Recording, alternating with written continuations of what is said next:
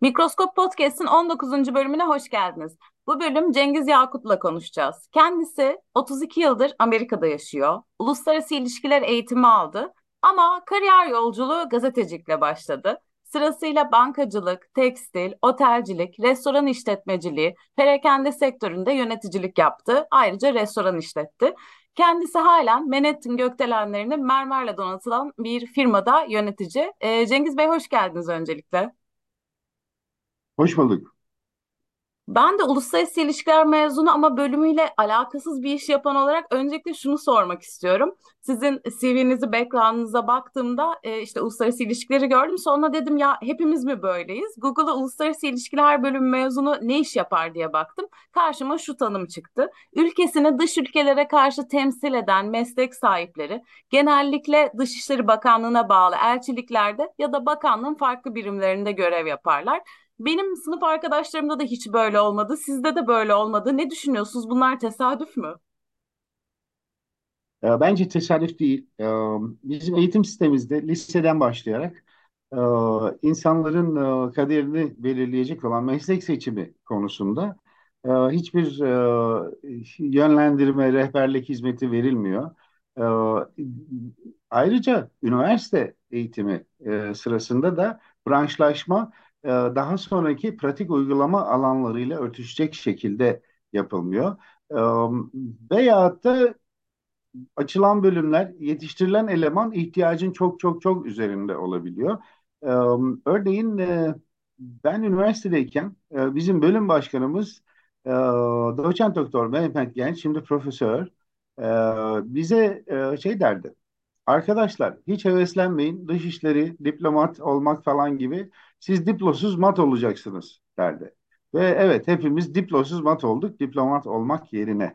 E, neden? Çünkü e, bu konuda en iyi eğitimi veren e, literatürde e, ODTÜ var. E, Ankara Siyasal var. Orası her sene e, 20-30 mezun veriyor. Dışişleri Bakanlığı'nın e, yazılı sınavlarında da liyakat usulü tabii bilgiye göre alıyorlar. Onlar e, bizi hep solluyor. E, biz en fazla e, kamu yönetiminden aldığımız ortak dersler nedeniyle kaymakamlık sınavlarında kendimizi gösterebiliyoruz. Yani uluslararası ilişkiler bölümünden e, herhalde kaymakam olan vardır. Benim mezun olduğum dönemden üç tane emniyet müdürü var. Çok ilginç.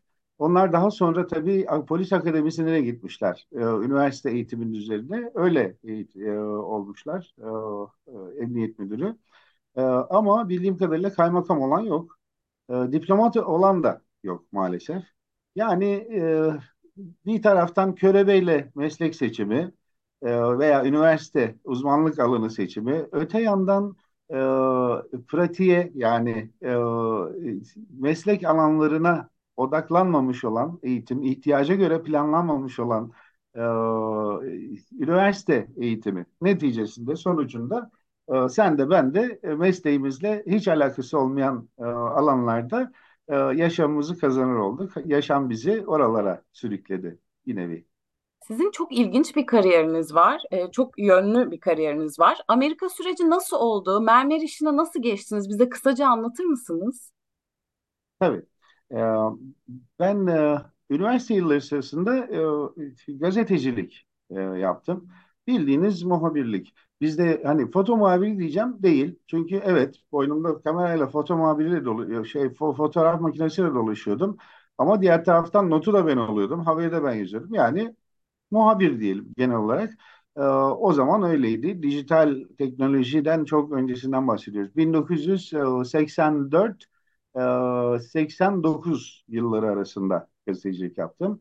Ee, evet, e, polis tarafından çok itilip kakılırdık. E, politikacıları izlerken özellikle zor durumlar olurdu. Ben polis muhabirliği yaptım.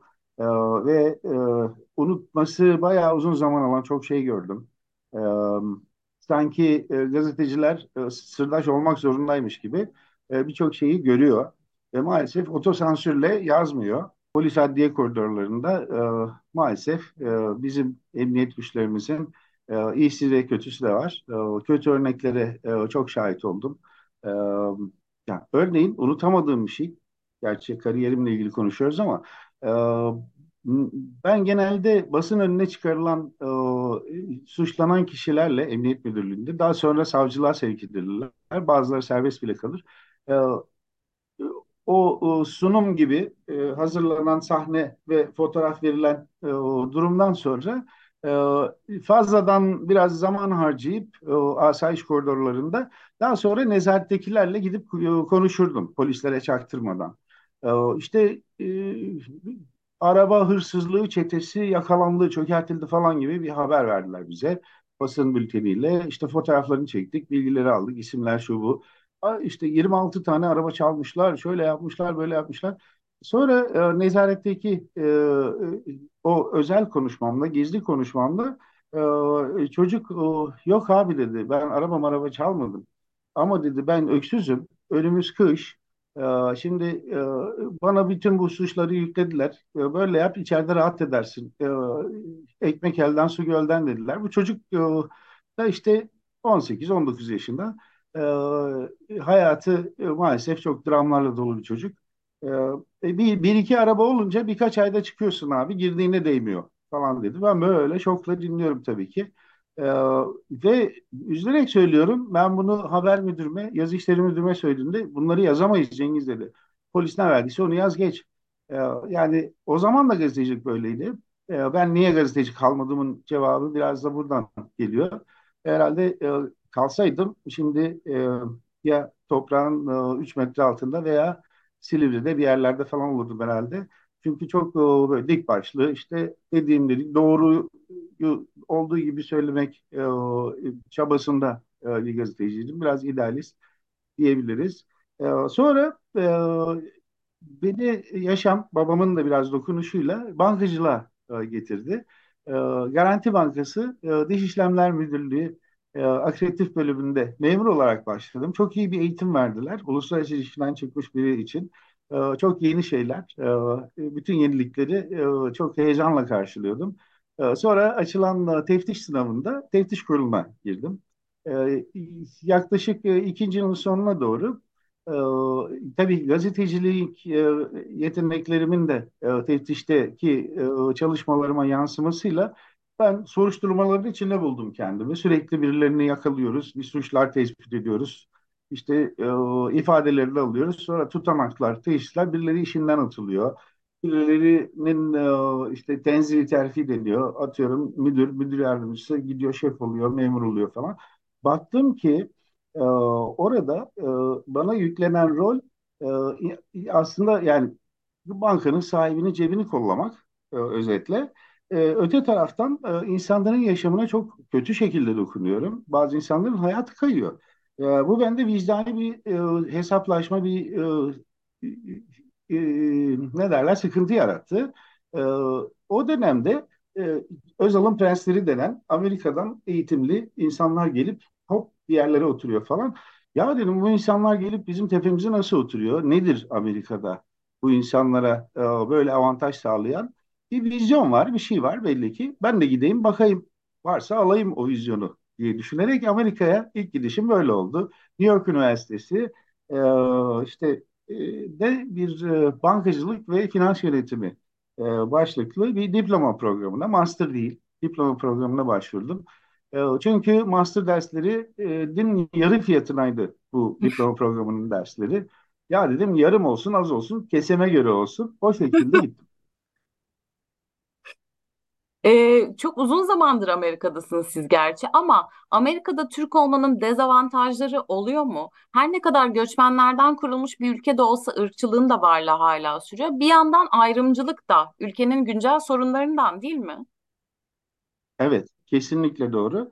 Çok açık şekilde e, ortaya konmayan, e, konuşulmayan e, ama e, özellikle göçmenlerin e, Hatta işte biz biraz e, Orta Doğu görünümlüyüz. E, bir de Türkiye deyince maalesef e, iyi bir imajı yok onun e, batılı kafalarda. E, Müslümanlık deyince hani ne kadar e, İslam'la ilgili olup olmadığınıza bakmadan bir ön yargıyla hemen damgalanıyorsunuz. E, o damga da e, tabii ki e, 11 Eylül e, ve daha önceki e, İslami e, terörizm gruplarıyla çatışmalardan kaynaklanan e, kötü bir imaj. e, kötü bir koku var, kötü bir tat var insanların ağzında. Bütün bunların ceremesini çekiyor e, Türk göçmenleri. E, ben şanslıyım. Anadolu Lisesi'nde çok güzel İngilizce öğrenmiştim. E, çok büyük bir avantajla başladım. Ama e, Amerika'ya giden her Türk göçmen e, o kadar iyi İngilizce bilmiyor. E, büyük cesaret. Hayranım, şaşırıyorum. E, İngilizce bilmeden e, öyle bir ülkeye gitmek e, ne kadar imkanlar, e, şanslar, e, fırsatlar ülkesi olsa da e, her ülkenin kendine göre kuralları var. Birincisi o ülkenin dilini konuşmak. E, e onu konuşamayan insanların e, nasıl e, alçaktan sürünerek bir yer bir şeyler yapmaya çalıştığını görüyorum. Çok üzücü tabii. Şöyle bir örnek vereyim. E, burada işte ithalat ihracat firmasında 15 yıl yöneticilik yapmış. İşte e, çok iyi kazancı olan, kariyeri olan biri para da biriktirmiş. Bir deneyim diye geliyor. Bir sene. E, tabii ki bu arada e, orası pahalı bir ülke. Ne kadar birikiminiz olursa olsun e, çalışmadan yaşamak için çalışmak zorunda. Yapabileceği iş İngilizcesi sınırlı olduğu için mutlaka çat pat konuşuyor insanlar derdini anlatıyor falan ama Amerikalı sizden tabii ki mesleğini e, ne derler e, güçte ve zenginlikte bir e, dil e, ifade yeteneği bekliyor.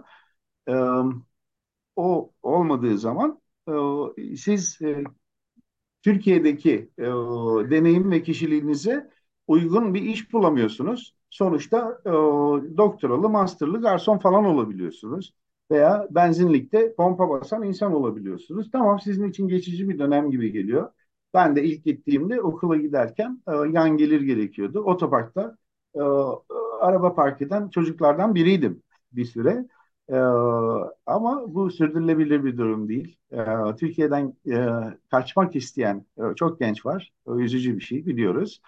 Ama e, Amerika e, eğer çok iyi İngilizce bilmiyorsanız, eğer eğitiminizi oraya e, birebir adapte edip e, mesleğinizi yapamayacaksanız, bunların işaretlerini net göremiyorsanız, e, macera aramaya gidilecek bir yer değil. Tam da onu diyecektim. Özellikle son yıllarda da e, tam dediğiniz gibi işte Türkiye işte bir dok doktor doğru olmaz da işte Türkiye bir uluslararası ilişkilerci kaybetti. İşte Amerika bir garson kazandı gibi şeyler var. Twitter'da da çok görüyoruz. Özellikle gençler çok fazla Amerika'ya gidiyor. Peki genel olarak eğitimli gençlerimiz Amerika'da umduklarını buluyor mu? Yani gerçeklerle hayaller tutarlı oluyor mu sizce? Ee, Şimdi burada iyi eğitim alıp e, nasıl diyeyim e, lisans eğitimini burada tamamlayıp master programına oraya gidenler için durum farklı. Onlar odaklı bir şekilde eğitimlerini bir üst seviyede devam ettirmek için gidiyorlar veya master'ını yapmış doktora programına kabul edilmiş insanlar için de farklı.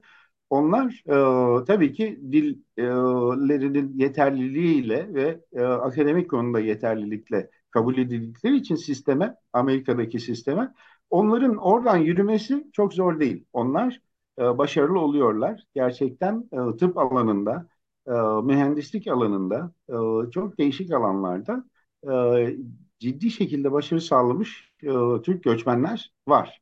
E, ama e, Amerika'daki e, göçmen toplumunun toplam nüfusu içinde payları yüzde biri geçmez. E, o bağlamda e, genele yaygın e, bir e, çıkarımda bulunmak zor. Hani gidenler e, başarılı oluyor mu? E, başarıdan tabii ki ne anladığınıza da bakar. E, hedefiniz A'dır ama o sırada B, C, D hedefleri önünüze çıkar ve o yan hedeflerden birinde iyi para kazanırsınız, iyi bir iş kurabilirsiniz, aile kurabilirsiniz, keyfiniz yerinde olabilir. Mutlu musunuzdur? Amerika'ya adapte oldunuz mu? Bunlar ayrı sorular. Hepsi bir arada gelmiyor çünkü. Ee, eğer e, başarı iyi bir yaşam kurmak, e, finansal olarak rahat içinde bulunmaksa o anlamda başarılı çok insan var. Ee, e, ama ben 32 yıldır orada yaşayan biri olarak söyleyeyim. Ben benim aidiyet sorunum oldu. Yani artık İngilizce o kadar yerleşti ki rüyalarımı İngilizce görüyorum. Hani hiçbir sorunum yok. Anlamakla, anlaşılmakla ilgili, çevremle ilgili, komşularımla ilgili Hiçbir sorunum yok. Ama bir biçimde bilmiyorum ben 26 yaşında gittim Amerika'ya. Düşünüyorum gerçekten oraya ait hissedemiyorum. Yani işte emeklilik e, gelsin de Türkiye'ye döneyim diye tipik gurbetçilere döndük. E, bu arada e, 18 yaşında bir oğlum var. E, oğlum kendi kültürünü yaşasın e, ve işte e, büyükleriyle vakit geçirsin diye e, her yaz e, onunla Türkiye'ye geldik. E, aslında onun yarı e, parasıyla, yarı masrafıyla Bahama Adaları'nda falan tatil yapabilirdik. Bizim tercihimiz hep Türkiye oldu. E, tabii arada ufak değişik tatiller de yaptık ama e, esas e, yaz tatilimiz e, büyük izin parçası. Diyorum ya tipik eski e, şeyiyle, e, e, örneğiyle tipik Almancılar gibi şapkamın bir tüyü eksik. Bu arada ben şapka takarım hep. Hep öyle derim zaten. Şapkamızın bir tüyü eksik kaldı diye. Ee, özetle evet e, göçmenlik e, kolay değil. Ayrımcılığı çok gizli, çok önemli e, mesela fırsatlar oldu, iş fırsatları. Bir tanesi e, işte üç tane Amerikan generalinin sahibi olduğu bir otelde Mali İşler Müdürlüğü. Ve o otel de bir askeri üssün kenarında bütün o subaylar, e, generaller, amiraller falan orada kalıyor. Evlilikler, şunlarla askeri törenler falan filan. Oranı, oradaki iş başvurusunda e, genel müdürle çok iyi anlaştık. O da otelci, ben de otelciyim. E, ama sonrasında beni işe al almadılar. Tahmin ediyorum e, benim geçmişimi araştırdıklarında göçmen olduğum, işte e, Türkiye'den geldiğim vesaire mutlaka rol oynamıştır diye düşünüyorum. E, böyle şeyleri de arada hissettiğim oldu. Evet, biraz mikroskoptaki yazılarınızdan bahsetmek istiyorum. Hukuk ve adalet herkese lazım yazınızda eski Amerika Birleşik Devletleri Başkanı Donald Trump'ın yargılanma sürecinden bahsediyorsunuz. Gerçekten de Evet. hiç kimsenin hukukun üstünde olmadığını gördüğümüz bir süreç yaşıyoruz. Trump'ın sabıka defteri de epey kalabalık. Yazıyı okumamış olanlar için kısaca Donald Trump neyden dolayı yargılanıyor ve sizce onu nasıl günler bekliyor? Donald Trump e, başkanlığı sırasında New York Times tarafından e, resmi yalancı ilan edilmiş ve kanıtlarıyla ilan edilmiş bir başkan. Patolojik bir yalancı. Günde 18-20 yalan söylediğini sayarak, izleyerek, doğru mu yalan mı diye araştırarak ekip kurmuşlar. Böyle tespit edilmiş patolojik bir yalancı. Da başkanlık öncesi, siyaset öncesi geçmişinde de çok büyük e, çarpıklıklar var. Üç kere iflas etmiş iş adamı olarak. İflas etmeyi e, borçlarından kurtulmak yöntemi olarak kullandığı biliniyor. E, ayrıca e, tabii ki yasanın e, mali yasaların boşluklarından yararlanarak hiç vergi ödemediği de bilinen biri. E, ve e, başkanlığa adaylığı sırasında da sonrasında da e, bir avukatlar ordusuyla e, bu konudaki kayıtlarını e, kamuoyuna yansıtılması, açıklanmasını engelledi. Şimdiye kadar başarabildi. E, şimdi e, Başkan Trump e, başkanlığı öncesinde e, Howard'da bir iş adamı iken e, hakkında e, çok değişik e, iddialar oldu. Ama aday olmaya karar verdiği zaman e, adaylığı öncesindeki dönemde e, parayla ve düzenli ilişki kurduğu e, bir Playboy yıldızı, e, bir escort, e, Stormy Daniels adı. Onu aday olduğu olduktan sonra arkasından herhangi bir haber gelişmesin diye ona bir sus susma, sessiz kalma anlaşması imzalatıp karşılığında da e, yanlış hatırlamıyorsam 130 bin dolar, 135 bin dolar bir e, para vermiş e, o anlaşmayı imzalaması için. Ama e, bunu e, direkt olarak kendi yapmamış, avukatlar aracılığıyla da yapmamış. Bir avukatı e, na e, sanki avukatlık ücreti öder gibi taksitle paralar vermiş. E, bunu gizlemek için sonradan anlaşılmasın diye. E, o avukatı da e, bir biçimde e, Stormy Daniels'e o ödemeyi yapmış ve karşılığında o anlaşmayı al, e, almış. E, bunu üçüncü bir parti, başka bir gazeteci ortaya çıkardığında Stormy Daniels anlaşmasında e, inkar etmek e, koşulu olmadığını görünce inkar etmemiş. Öyle çıktı bu olay ortaya. E, ve e, başkanlığı sırasında çıktı e, Donald Trump'ın. e, avukatlar ordusuyla sürekli durdurdu, erteletti vesaire vesaire. E, biliyorsunuz 5-6 yıl e, önceki konu bu. E, 5-6 yıldır süren e, Yüce Divan araştırması. Yüce Divan e, hüküm vermez. Sadece e, bu e, cürüm yani hukuken e, bu iddia edilen şey olmuştur ya da olmamıştır. Yargılanması uygundur ya da uygun değildir der. Yani e, hala başkan olsaydı e, dokunulmazlığını bu dava için kaldıracak bir da, karar olacaktı. Ama e, başkanlığı bittiği için e, yargılanması uygundur kararı verdi. E, benim yazımda e, ona dayanıyor. Ve taksitli ödemeler, değişik yerlerdeki inkarları, bu olayı örtbas etmeye çalışmasıyla ilgili sürekli yalan söylediği için 33 tane suç oluşmuş. Aynı konu üzerinden hakkında. Bu 33 suçtan yargılanması uygundur kararı çıkınca New York Güney Savcılığı, New York'un bölgelerine göre savcılıkları var.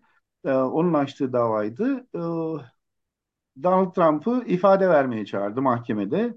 Tabii ki bunu, bunun olması için e, ya kendisinin adliyeye gelip e, işte fotoğraf çekilme, parmak izi verme, ondan sonra hakim önüne çıkma sürecine razı olması lazım. Veyahut da polisler e, gidip kelepçe takarak yapabiliyorlar bunu.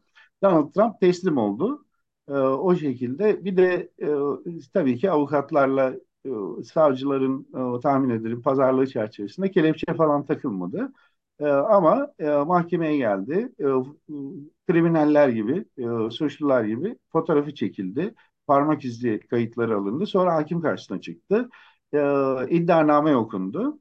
E, ve hepsine e, suçsuzum, masumum e, cevabını vererek e, o günkü ilk e, celseyi öylece kapattı. Şimdi bundan sonrasında gene avukatlar ordusuyla o konudaki savunmasını e, yürütecek. E, iddianamedeki suçlar e, yalan söyleyerek gerçeği e, saklama, yargıdan gerçeği saklama, gerçeği saptırma. Stormy Daniels'a yani ilişki kurduğu Playboy starla ödeme yaparak, onu susturarak, susturmaya çalışarak e, kampanyasına e, bir yarar kazanç sağlama e, ve bunun için rüşvet dağıtır gibi para ödemiş olma suçlarını e, işlediği iddia ediliyor. E, eğer e, suçlu bulunursa e, çok uzun değil ama hapis cezası e, olacak türden suçlar bunlar. E, bu arada e, geçen hafta e, Donald Trump'la ilgili yine e, başka bir iddia, başka bir dava vardı. Bu tazminat davası, kriminal değil. E, çalışma ekibinden e, Jean Carroll diye bir bayan kendisini Donald Trump'ın kendisini cinsel olarak taciz ettiğini iddia etmişti. Donald Trump da bunu inkar ederek konuyu kapatmaya çalışmıştı. Jean Carroll'ın ısrarlı e, bir takip, yasal takibiyle e, açtığı e, tazminat davası 5 milyon dolarlık tazminat davasını kazandı Jean Carroll. Yani bu şu anlama geliyor. Donald Trump Jean Carroll'ı cinsel olarak taciz etmiş ve daha sonrasında Jean Carroll bunu açıkladığında bunu inkar ederek Jean Carroll'ın e, saygınlığını, inanılırlığını e, zedelemiş. Bir nevi e, karşı cürümde bulunmuş. Mahkeme bu nedenle o 5 milyon dolarlık e, tazminat davasını Jean Carroll'ın lehine e, sonuçlandırdı. E, böylece e, eski bir Amerikan başkanının e, tescilli bir cinsel tacizi olduğunu da öğrenmiş olduk. Hayırlı olsun. Ee, Evet gerçekten Trump'ı hiç iyi günler beklemiyor diyorum. Ee, Bir diğer yazınızdan bahsedelim. Panzehir isimli yazınızda son zamanlarda iyice yok edilmiş olan ortak dilden bahsediyorsunuz. Öyle bir kutuplaştık ki kimsenin karşı görüşten birinin fikrini duymaya dahi tahammülü kalmadı artık. Sizin de yazıda söylediğiniz gibi sağlıklı iletişimin temel taşı ortak dili kimi yapay, kimi doğal krizlerle ve bazı kanlı olaylarla yaratılan gerginliklerle unutturdular. Ortak dili tekrar kazanabilir miyiz? E, ben umutluyum. Eğitimle kazanılır. E, edebiyatçıların çabalarıyla kazanılır. sosyologların çabalarıyla kazanılır. E, kolay değil. Yani bu bu bu bilinç meselesi. Medyada e, üretilen e, eğlence programları, diziler e, ve benzeri şeyler, e, senaristler, senaryo e, yazarlarının e, bir kere bu bilince sahip olması lazım. E, ki oradaki toplum bilincini geliştirecek, ortak dil konusunda toplum bilincini geliştirecek prensipleri izleyerek o senaryoları lazım yazması lazım. Yani insanların e, tabii ki ortak dilin çok değişik e, katmanları, çok değişik yüzleri var. Ya yani edebiyat bunlardan biri, e, sokaktaki e, iletişim bunlardan diğeri, politika bu, bir başka e, yönü. E, aile içi iletişim, e, yetişkinle e, çocuğun, e, kadınla erkeğin, e, ya ortak dil her yerde farklı renkte, farklı şekilde e, bizim çok ihtiyacımız olan e, bir e, dil. E, evet, e, ben umutluyum. E, eğitimle e, ve bilinçli adımlarla bunun kazı geri kazanılması mümkün ama çok uzun sürecek. E, altılı masa eleştirebiliriz. E, eksiğini fazlasını. Örneğin ortak dile yönelik bir umut kıvılcımı. Yani politik olarak içinde ne yapıldığından çok çok değişik, çok uzak görüşlerde birbirini normalde ciddi şekilde eleştirecek, yerden yere vuracak insanların e, büyük bir, e, daha büyük bir sorun karşısında bir araya gelip anlaşma zemininde ve ortak metinler bir üretebilmesi bunun güzel bir kıvılcımı oldu. Dilerim ileride daha iyi gelişmelerini de izleriz. Peki son sorum. Sizin de çok zamanınızı aldım. Ee, son olarak mikroskop sizin için ne ifade ediyor? Mikroskop o, bir kere benim içimdeki yazarı yeniden heyecanlandıran, e, canlandıran e, bir e, yayın. Türk edebiyat dünyasında çok güzel bir boşluğu dolduruyor. Çok farklı bir yaklaşımı var. Çok genç, dinamik bir ekip. Ben bu ekibin herhalde en yaşlılarından biriyim. Ama görüyorum ki Z kuşağı, Y kuşağı birlikte çok güzel şeyler üretebiliyor. Z kuşağının bilinci beni çok etkiliyor. Çok heyecanlandırıcı. Ee, yani bizim e, ya tüh kaçırdık treni falan dediğimiz konularda Z kuşağı e, o boşluğu dolduracak. Ben bunu görüyorum. Dolu dolu geliyorlar. Çok güçlü geliyorlar. E, yaratıcı zekaları bizimkinden belki daha da özgür gelişiyor. bu baskı düzeninde bunu nasıl başarıyorlar? O bile gerçekten övgüye değer. E, beni hayretten hayrete düşüren e, bir yön. E, Z kuşağının çok önemli bir yönü. Onu kaybetmemiş olmaları beni çok sevindiriyor. Mikroskop ciddi bir emeğin ürünü. İçinde amatör amatör ruh, ruh ile çalışan ciddi profesyonel arkadaşlar var. Ee, ve e, ben e, düşün dünyasına, edebiyat dünyasına büyük bir katkı sağladığını düşünüyorum. Ve e, sevgili Müge, Müge İplikçi Çakır'ın e, beni bu ekibe e, kattığı için, e, katmasından dolayı çok mutluyum. Bu ekibin bir parçası olmaktan da gurur duyuyorum.